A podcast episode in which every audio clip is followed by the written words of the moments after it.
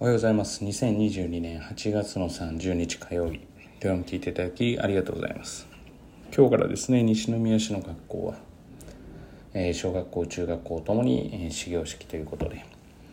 えー、世の、えー、お母様方にとっては、ようやく、えーと、夏の長い間が解放されたのではないかなというふうに思います。で、まあ、ここからは受験の話ということで、まあ、中学校3年生はこの実手が、まあ、交流中学だったら今日が英数国で明日が理社ということで、まあ、実力テストというのは、まあ、本来であれば、えー、通知表には含めずにその実力を測るものというものですが、まあ、今やその辺は混合されていて、えー、実力テストの結果も、えー、通知表には反映されると。で、えー、兵庫県の一般入試ということを考えたときに、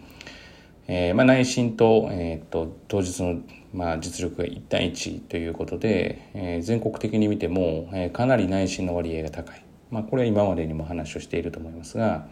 まあ、私の中では1対1というふうにしているんですがまあそうですね2対1とまではいかなくてもまあ3、うん、まあどうですかね3対2ぐらい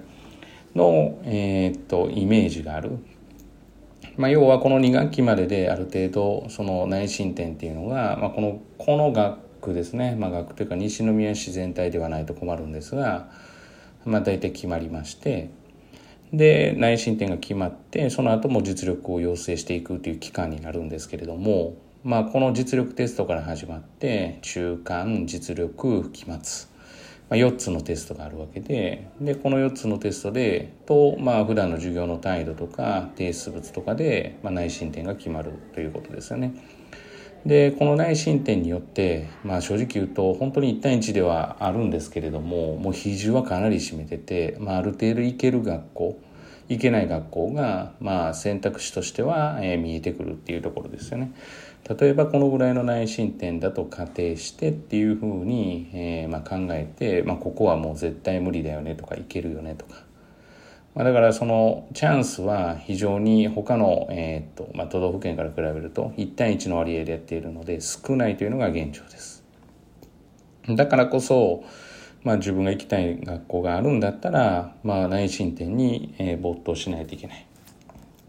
つまり、まあ、うちで言うと8月のこの前の日曜日ですね28日の日曜日に模試を一般入試受ける可能性がある子は中3大半受けてはいるんですけれども、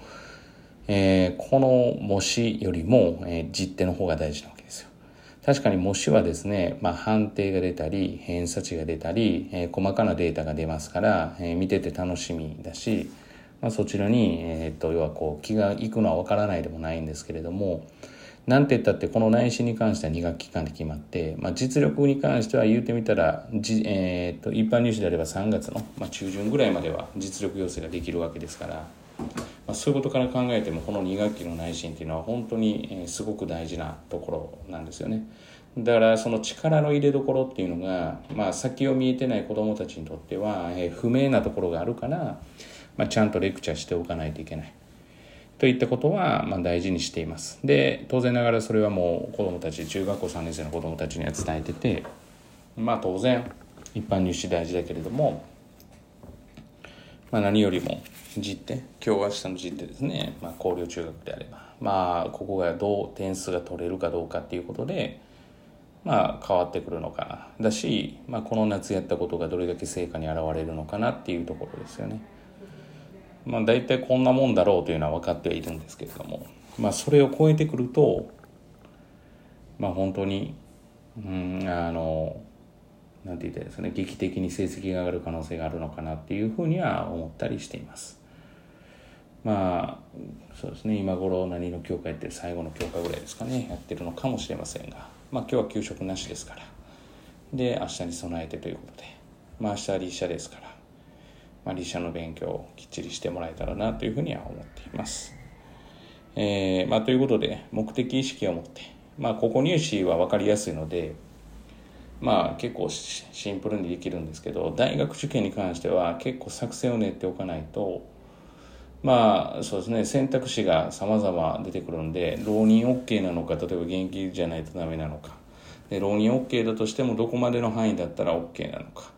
で受ける学校っていうのを決めるんだけれどもその学校の科目はどうなっているのか。例えば他と併用ができるのか。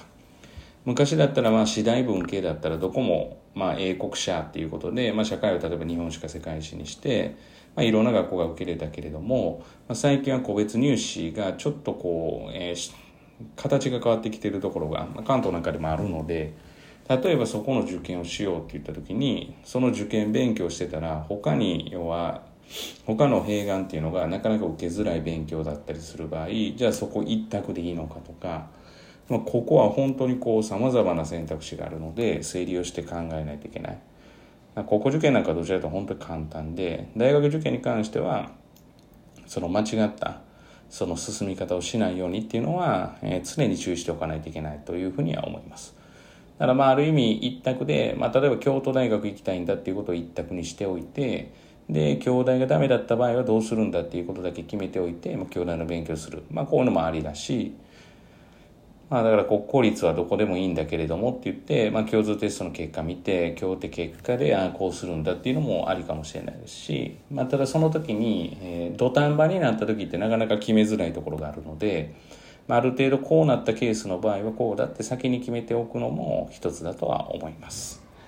えー、まあ、ということで何かですね迷われていることがあったら、えーと、例えばご相談いただいて、まあ、お力になるかでお力になれるかどうかはちょっとわからないですけれどもあのご相談いただければと思います。本日は以上です。今日も聞いていただきありがとうございました。皆様にとっていい一日となることを願いましてまた次回お会いしましょう。では。